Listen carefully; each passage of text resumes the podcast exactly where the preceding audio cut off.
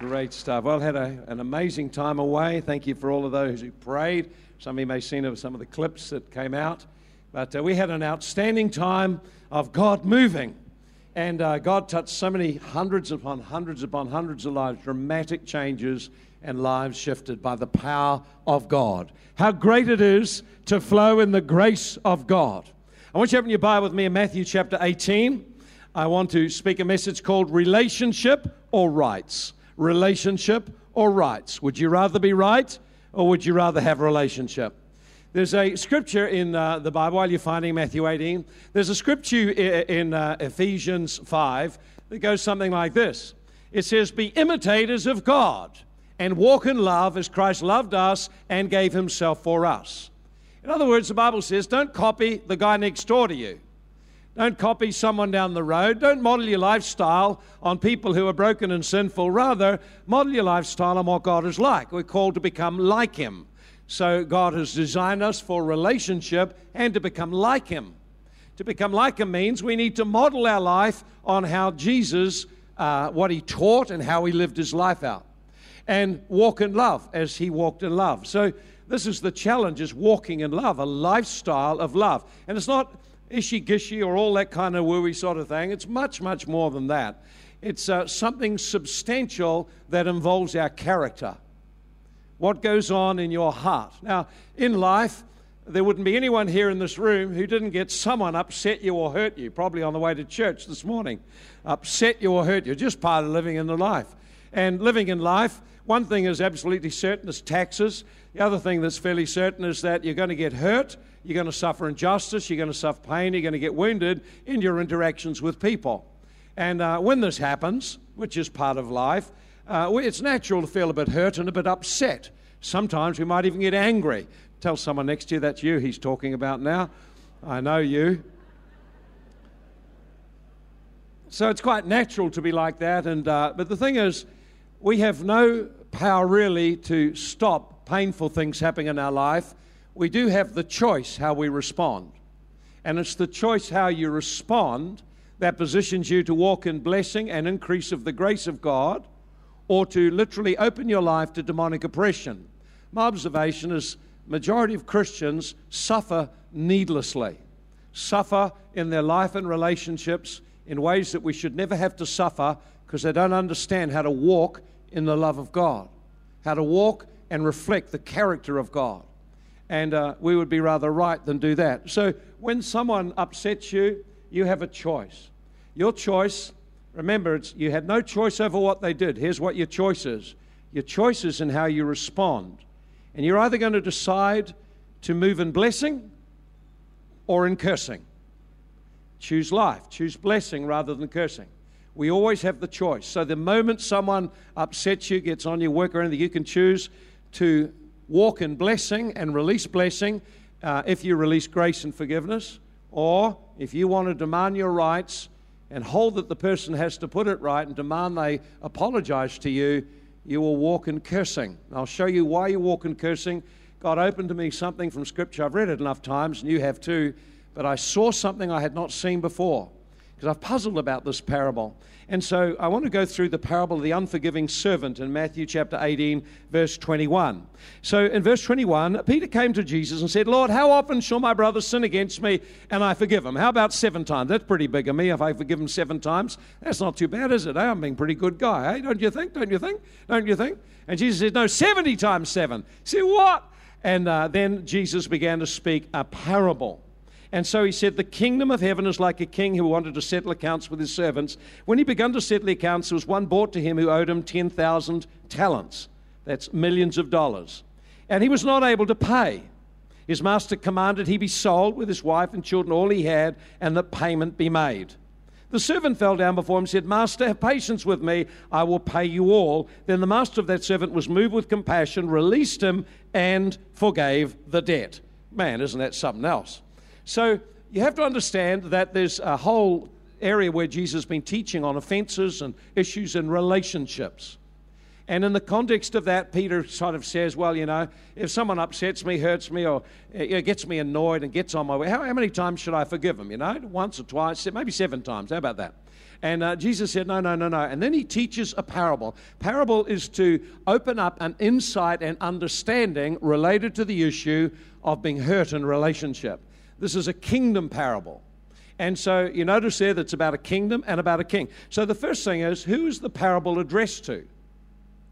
Well, you know, maybe it's addressed to unsay people. No, it isn't. It's addressed to Peter. And if you read at the end of it, the application Jesus gives, so will my heavenly Father do to you if each of you from your heart does not forgive everyone his brother their trespasses. So, twice in the parable, it's clear this is something for Christians. I'd encourage you to open your heart to listen because what I share with you will shift your thinking about how important it is to walk in forgiveness and grace. I guarantee that people are going to hurt you. I guarantee that you will respond not always well. But if you can get an insight from this parable, it will help motivate you to make choices which ensure no matter what anyone does, two things happen. One, you respond in a way that gets you into a new flow of grace and blessing. And two, that you actually ensure you grow through the experience become a greater person. So, the first thing is, well, who's it addressed to? It's addressed to Christians, addressed to you. Second thing is, well, what is the key issue in this parable? And the key issue is this How will you treat people? How will you respond to people who annoy you, tick you off, offend you, do an injustice to you, do something that really hurt and upset you? How will you respond? That is the key issue. This is about the response. And you can choose to respond with the law, you can choose to respond with grace. That is the choice law or grace. If you respond with law, you will demand your rights. You will demand justice. This is not fear. You must do something. You owe me. You have to do something to fix this up. That is the law. Or you can respond with grace. Grace releases to something to people they don't deserve. It releases forgiveness, it releases blessing. If you respond with the law, you and the other person end up into cursing. If you respond with grace, you and the other person end up in blessing. It's always your choice. We're going to just flow through it, and I want to show you this how it works. So, first of all, what's the nature of the kingdom? You notice it talks about the kingdom of God. And here's the nature of this kingdom that we serve it says, The king, when faced with a man who had debts of millions, there's no way he could repay it. That king is Jesus Christ. That kingdom is the kingdom of God. And the nature of that kingdom is like this He was moved when compassion, when the man said, I just can't do it. I can't fix this problem up. It's too big. When you and I come to Jesus Christ, He opens His heart with compassion and extends grace to you. None of us are saved by doing works. None of us are saved or come right in a relationship with God by doing anything to help ourselves. We come right by receiving grace through believing in the goodness of God. That's how you start your walk with God. You believe He is good, you believe He's done the work for you, and by that you open your heart and you are forgiven. You enter a flow of grace. Bible says we're to come to the throne of grace. Now, grace is not some funny word you hear in church. Grace is a flow of power that enables you to change, enables you to live the life God wants you to live. It empowers you to do what God called you to do. So, grace is a flow of the power of God. It's nothing deserved or earned, it's something that comes to those who are in a place of faith and closeness with God. Some people look and they see Pastor Lynn and she pours out her life and does hours of counseling whatever. How does she do it? You say, well, how can someone, if you can just mind at that age, be so alive and full of life and do so much? I'll tell you one word grace. Look at Sergeant, all the hours he does and works and pours himself out. How does he do it? Grace. Look at Cecilia and how they do it. She does what she does. Grace. It's not human ability or strength, it's actually a substance from heaven that enables you to do what you could never do. How can I do 10 days in Taiwan praying for people morning and night, hundreds and hundreds of people, get on a plane, fly down to Auckland, up to San Diego, and then pray for hundreds and hundreds of people and still be able to do it? I tell you very simply, it is called grace. It is very real. It's a power that flows in your life that energizes your body, energizes your soul, energizes you to do things you couldn't normally do. It also helps you in your relationships.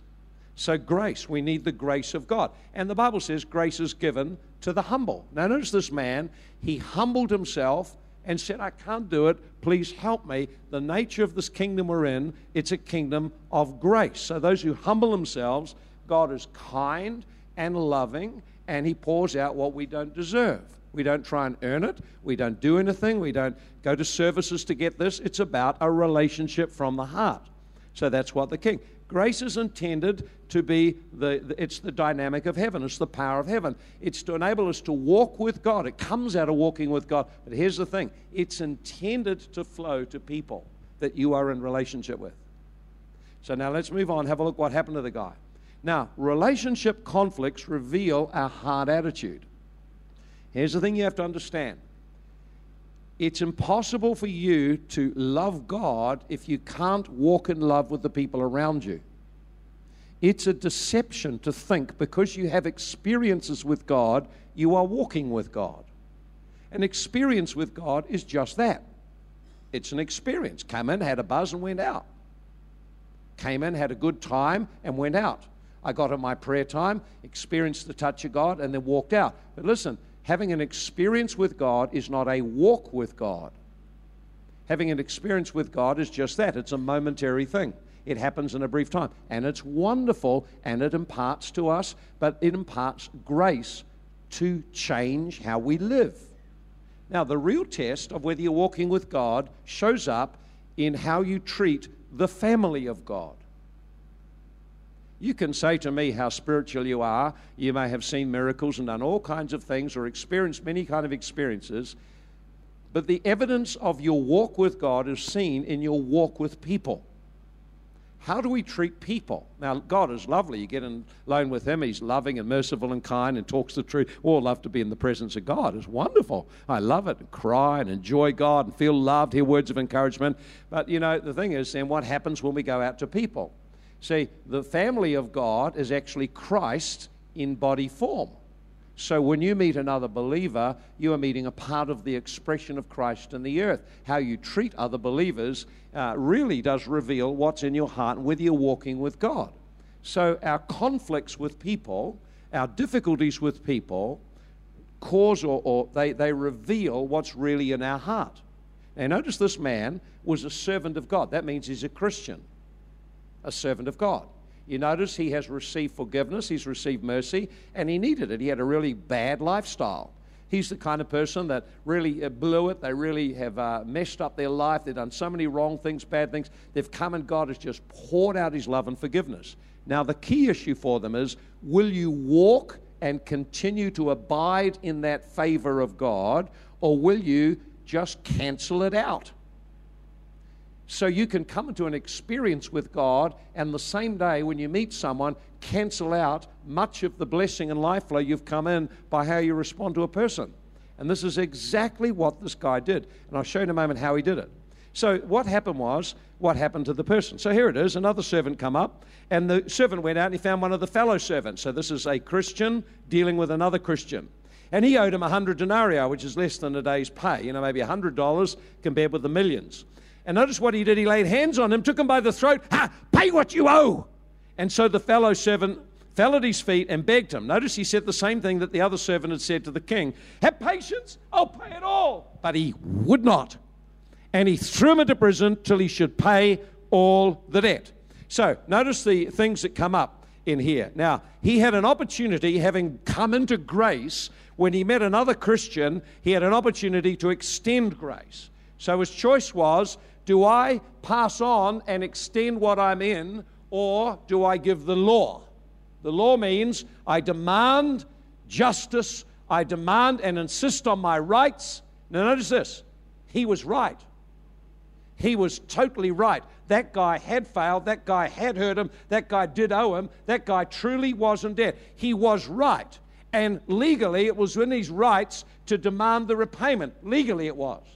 However, what needed to flow out of him was something different. He'd experienced the goodness, the grace, the mercy, the kindness of God. What was needed now was for him to extend it to another person. So instead of that, something else came up in his heart. He had a choice to demand what is right and demand and stand on that, and he was quite right. Legally right, he could put the guy in prison. Notice, put him and his family in prison. Or he could extend grace, which means yield your right and allow the person what they didn't deserve. That was the choice. Now, you notice here, it's not what you give to the person who hurts you, not, not what you want to give to the person who hurts you. When someone hurts you, you don't want to give them a poke in the eye. You want to retaliate. You did this, and you got this thing you want to do. Don't tell me you haven't felt that way. We've all felt that. We're all made of the same stuff. And you get flustering and puffing up and get all flamed and your nostrils flare and your eyes glare and, and you're starting to huff and puff and your veins are bulging and next thing you know you're yelling or banging a door or doing something. You're, you're standing on your rights that have been violated. Now something's got to pay. So i mean we've all been there and done that kind of thing. More often than we'd like to admit isn't it really there you were driving to church and someone cut you off we were just going to worship god you know we somehow got it all separate, you know. Someone cut you off in the car park going out, and the lovely sweet face that was saying, I love you, Jesus. I am blessed. and you're cursing just like that. Move from grace and blessing to cursing just in a moment. That's the problem. James wrote, and he said it shouldn't be like this. We, one minute we're blessing them, we're cursing them shaking our fist and roaring in anger and bellowing or some kind of thing, or, or a more subtle form of it with snappy little words that are like a little sword that goes straight into the heart and down inside, leaves the person wounded deeply as they walk away. Or we just get cold and we freeze them out. That's all the same stuff. Demanding your rights and not being gracious. So it's not what you want to give to the person who hurt you. We all know what you want to give them poke in the eye or slap on the face. It's what you want to receive in your future relationships that counts. So when someone someone upsets you, you make a decision whether you give them what you want to give them or whether you decide about what you want it to be like for you in the future. You can move in blessing and prepare blessing for your future. You can flow in cursing. You'll reap it as well. And many people can't understand why they have so much repeat, repeated difficulties in their relationships because they respond to injustice with wanting to be right. I'm right, you're wrong, you've got to pay.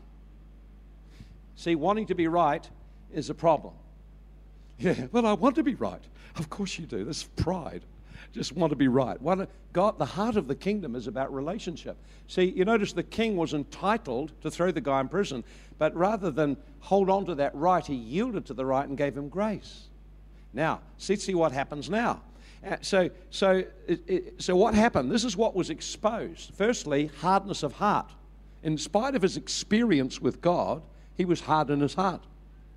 His experience of grace and the blessing or the encounter with God did not change his heart. It's the first thing you see. He was hard in his heart. Second thing you notice was he was angry, he grabbed the guy by the throat. So he had anger uncontrolled operating in his life. He'd had an experience with God, but that still didn't change his anger. His anger was still his anger to be dealt with. Notice the next thing you see about him is he had absolutely no value on this other person whatsoever. Totally dishonored another believer in the house of God by the way he treated him. And then the final thing you see is actually what was in his heart was pride. There was a deep root of pride in his heart. Now, whatever experience, I've been around for years, you know, we've walked through all kinds of moves of God and seen many kind of things. And the thing that I have seen is very, very common in it all, whether it's a revelation of doctrine or it's a revelation of an experience of God or some kinds of encounters. This is what I've noticed over years, without exception, that you can have all of that, but pride can lie deep in the heart and it's reflected in how you treat people. Jesus came to show us that loving God also means loving the people that He created. Not in a mushy way, but in a very, very, very uh, a way that releases blessing to their lives. So pride in our heart uh, is, is always revealed in how we're right to be. So if I ask if you've got pride in your heart, you say, no, nah, of course not. You've got humble, humility in your heart. Oh, well. It's nice of you to notice. the one sin people can hardly find it bear to admit to is pride. And yet, the one thing that really is insidious and is at the heart of the kingdom of Satan is pride. And so, pride reveals itself a number of ways. Here, just a pride. See, see, pride always notices the wrongs others have done. Can't see what it's done. It always notices what others have done. Did you notice? Pride will always notice what everyone else did wrong. Pride never identifies or empathizes with the person who's had a failure, thinking they may be a broken, hurt person and haven't got a clue what they're doing. I've gone through my life, and there's been areas of wounding and pain and brokenness that I had no idea were there. And in doing, in not being aware of it, I've actually hurt people over the course of my life. Hurt my wife, hurt my children, hurt people around me that I love, people that have stood with me, and not even knowing not even known. See, so we've got to realize that sometimes the person who hurts us, there's actually issues in their heart that they're not even aware of. Notice what Jesus said. He said, Father, forgive them. They don't know what they're doing. Hurt people hurt others. That's the nature of it. Someone's hurt, they'll hurt you. And often when you try and talk to them, they can't see it because they've got pain and their brokenness in their life. They need the restoration. And one of the things they need to do is to get what you got, which is receive grace grace, the goodness of God leads a person to become changed in their life. Okay, so what is the, so what we see here is pride can never empathize with people. Pride cannot admit wrong. Hardest thing to say is, I was wrong, I'm sorry. Now, a lot of men can't say that. And I'm sorry, but it's a deep root of pride in your heart that stops it. You know, it just chokes rather than say, I'm sorry. And it's the hardest thing, but, but it's the thing that brings life we humble ourselves when we can say, I am so sorry, I was wrong. You know, we were at a good marriage course with Bob and uh, Audrey Meisner, and one of the things they got us to do, which was very powerful, look at, hold your wife's hands and look in her eyes and say, I'm so sorry, I was wrong. Will you forgive me? That was really good for us to do that. We both did it. But I felt something happen as we did it. And so God has started a work then and just continuing that work. I think that there's a lot that I need to do to put right. But you see, but pride can never admit that it's wrong, you see. Uh, pride would rather be right and stand on the rights than have a heart relationship. So, the thing that'll be preventing you from entering into better relationships is a number of things. One of them is the wounding in the heart and the pride that won't actually deal with the darkness, and then the skills needed to actually be able to put the relationships differently we hope this year and pray this year that God will really shift our church in this area of relationships. Really grow in relationship, that the heart of God as a father will begin to flow in the church, and people begin to be recovered and healed and restored, and begin to learn how to walk in kingdom life. Value relationships. So, of course, uh, uh, pride will always justify, you know, well, yeah, I'm right, you're wrong. And uh, there it is, that's the end of it. Uh, so pride always excuses the fact that it's harsh and, and condemning and judgmental. So we're not going to be held accountable for what anyone else did, but God will call us to account for what we do and how we handle the injustices. So I want you to see here's the thing. It says the Bible's make it clear if you sow judgment, you reap judgment. And notice what happened to the guy. Look what it says. First of all, it says, his fellow servants saw he'd been what he'd done. They were grieved and told the master. And the master came and said to him, You wicked servant, I forgave you all that debt because you asked me and begged me. Shouldn't you have compassion on your fellow servant as I had compassion upon you? Now, notice the things here. What the master calls him. Now, this is a kingdom parable. He calls him a wicked servant. Can you imagine being part of the family of God and God calls you wicked? It's almost unthinkable, isn't it? The word wicked doesn't mean intrinsically evil, it means this having a negative influence in the family, having a putting a burden and grief and sorrows over the lives of others that makes their life harder. So when he says you're a wicked servant, he says you are making life harder for everyone around you instead of having received abundance of grace, releasing grace. And you notice the second thing is the servants around were grieved. That meant they were saddened, they were burdened. It is true that when someone in the church, someone in our family walks with unforgiveness in their heart, it is hurtful to everyone around. You know, it stops the flow of life. It's, there's invisible walls. No matter how nice you are, you can feel the wall. You feel the lack of flow. You feel the lack of the grace flowing. You meet and it's polite and nice, but there's no flow from the heart because the heart is walled up. That's not how God intended us to be, living separated and isolated and our hearts walled up. God created us for dynamic and living and heartfelt relationships. But we have to deal with the pride and the offenses and stuff that gets in our heart. And that is grace is meant to do that. The more grace you receive, the more you're able to give to others. More God forgives you through humbling yourself, coming to Him, the more you can give to others. Now, notice what happens here. Notice carefully what happens. This man had received an abundance of grace. Here's the, the thing that just is stunning. He was at one place in a position where he was going to be thrown into jail and his family for all that he had done. And then he was moved and came into a position of grace and blessing. He and his family were in a flow of blessing and life. Then he came and faced a fellow servant. When he faced the fellow servant, this is what he chose. He did not choose to continue in grace he chose to despise the Spirit of grace. So when he despised the Spirit of grace, there's only one place you can be now. You're back under the law. He put himself under the law when he judged, found fault, and stood on his rights and made demands. He put himself under the law. That meant if he's put himself under the law, he's no longer under grace. And notice what happens. Notice carefully what happens. All the debt that he had been forgiven now legally stands again and becomes operative. He's no longer walking in the grace of forgiveness. Not only that, now it says the father, uh, he was delivered over, put in prison, delivered over to tormentors. So now demonic spirits have free access into his life. Is he still saved? I think he is. But here's the problem he's not living in blessing, he's living in cursing. And why is he living in cursing? Because he refused to live and walk in the grace of God and extend grace to others. What he chose to do instead was to hold to his rights, place a demand, hold anger in his heart, stand on his rights, and put someone, which he was legally entitled to do, put him into jail to pay the price. That's a person who holds unforgiveness in their heart, judges the other person, and has a demand on them to do something to put it right. He took himself out of grace and put himself under law. And listen, Jesus works with grace. Grace and truth came by Jesus. The one who works with the law is the devil.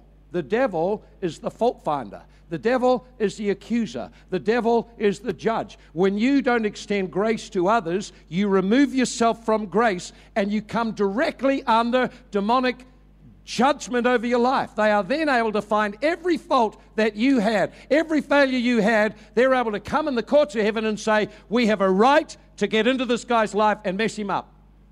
And heaven says, You have. Because he's no longer under grace, he's under the law. And he removed himself from grace of God when he mistreated the fellow Christian. Now, in case you think it doesn't apply to you, Jesus applies it so also shall my Father, Heavenly Father, do to each one of you if from your heart you don't forgive each one his brother their trespasses. So God has forgiven each of us so much. He has put us in a place where we have access to a throne of grace. Did someone upset you? You can come to God, find the grace to overcome your attitudes and to impart grace to the person. Instead of jumping up and down on your rights and being angry, which is holding on to your rights, yield your rights and say, God, didn't understand what he was doing. I just forgive. I release blessing. I'm going to flow into blessing. I choose to stay in blessing, not to stay in judgment and cursing. Or you can choose to stand on your, I'm right, that person needs to put it right. We can put ourselves in a place where demanding the person puts it right, we're finding fault, we're holding judgment over them, and then we ourselves are open and exposed to demonic powers. What does that mean? I'll tell you, I'll just give it to you briefly and I'll show you quickly how to get out. This is what it means. What it means is you don't enjoy the flow of grace from God, your life is burdensome. What does it mean? It means demonic spirits have direct access to your mind. What will they do? They'll keep you angry. They'll keep you stirred up in anger. They'll keep you stirred up at every little injustice that takes place. They'll stir it up. And you'll hear someone, and someone will be talking, and they'll share an injustice, and something will rise up, and you'll be angry, and it was nothing even to do with you. You're tormented. You're actually in a spiritual prison house with tormentors. You can't walk in liberty, joy, love, and grace and freedom. Why? You put yourself there. When you chose, when someone failed you, who knows why they did? Who knows what's in their heart? You just know that they did something that hurt you. Instead of judging, finding fault, demanding they pay, shutting them out, paying them back, retaliating in some way, avoiding them, what kind of thing, extend grace. Why? So you can reap grace in your future. This is a classic example of what you, if you judge, you yourself are judged if you what you sow is what you reap. That man had a choice having come out of his experience with God, his encounter with God and the goodness of God. He had an experience when he came out and he had to choose whether he was going to keep his experience or lose it. And how did that happen? When he faced a hurtful situation with another believer.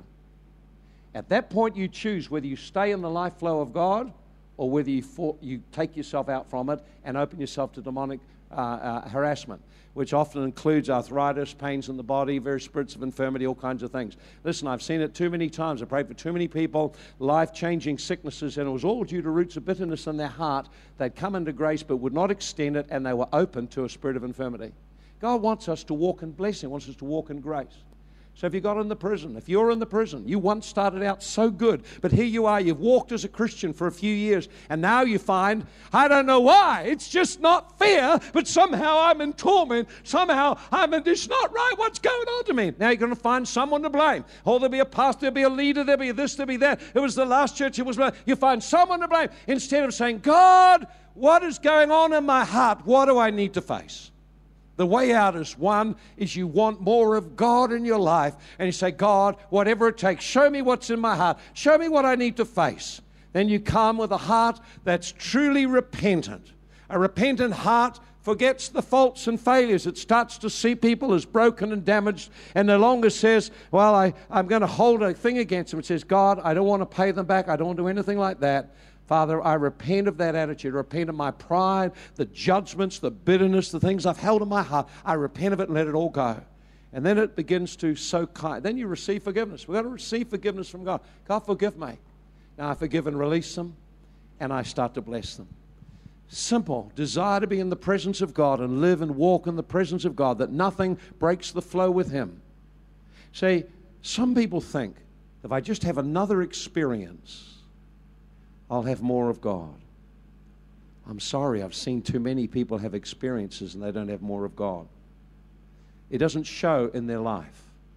The way you have more of God is when you walk in love. Jesus said, If you keep my commandments, which is to love one another, then my Father will love you and we will come and abide with you. Walking in love is the key to reflect the kingdom of God.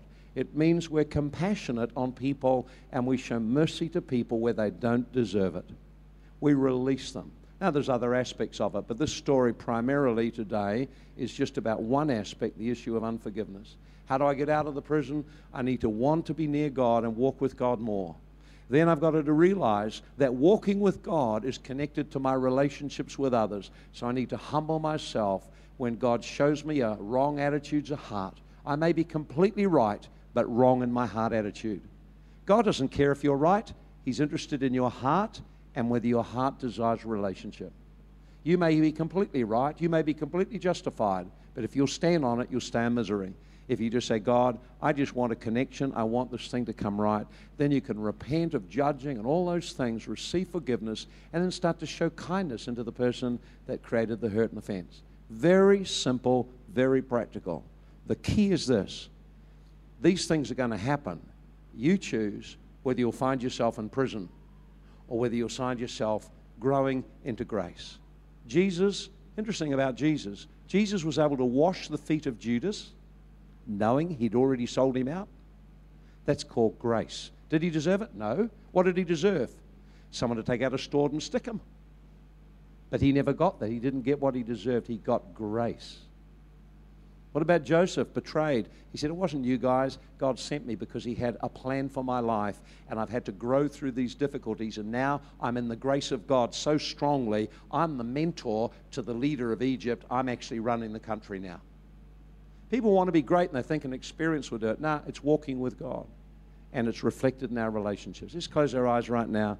Father, we thank you. We know you want us to walk in love, we know you want us to walk in grace. Father, I just ask right now for each person in here that, Lord, where we've grieved your Holy Spirit by judgmental attitudes, by attitudes of criticism, and we were right probably, but we were more concerned with being right than with having a relationship and a heart for that person. Father, forgive us for the pride and the religiosity that would cause that. Help us to walk in humility and strength. Humility that can actually just own our stuff and put our stuff right. They can actually have no problem in saying, oh, I was wrong, I'm so sorry. Lord, rid our hearts of this need to be right. Such a need to be right that we'd rather give up a relationship so we could stay that we were right than to pursue the relationship. Father, help us as a church and as individuals to grow in the grace of God. Just I wonder while our eyes are closed and heads are bowed, perhaps there's someone here today and you, ha- you don't know Jesus Christ personally. To know Him means to receive Him as your Savior, to trust what He did. It's not about going to church or what you've done in church or anything good. It's actually about trusting that when Jesus died on the cross, what He did was totally sufficient for you to be forgiven and saved. Jesus said to everyone who received Him and believed in Him, He gave power to become a child of God. I wonder today if that's you, if you want to just want realize I'm right at that point. I need to give my life to Christ. If you'd like to raise your hand, just let me know. We'd love to pray with you. Any person here ready to receive Jesus? Any person here ready? God bless you. See the hand over there. Anyone else wanting to receive the love and the grace of God? Just receive His mercy and forgiveness. Is there anyone else? Someone's put their hand up over there. Anyone else today? Just one last moment. Just raise your hand. Just raise your hand. Just let me see. Jesus said to everyone who received Him, He gave power, right to become a child of God. Is there anyone here today and God's been speaking to you about your heart attitudes? And you realize there's a part of your life is imprisoned because when you faced injustice, when you faced pain and hurt and difficulty, you chose to judge and find fault. You wanted to prove I'm right. And so you shut your heart down against other members in the body of Christ. If you could have the courage to say, God is speaking to me, that's my heart. I need to repent today. Would you raise your hand if that's you? Just God bless. God bless. Hands up all over. God bless. I got my hand up too. I know God's speaking very deeply in my heart about many of these issues. Your next step would be to just come before the Lord and let Him show you exactly where and how it's taken place and repent of that thing. Ask His forgiveness. Forgive the person and then start to sow kindness to that person. Just sow. Don't, don't expect anything to come back. The sowing means you've passed from death to life because you're now communicating love. That's your part.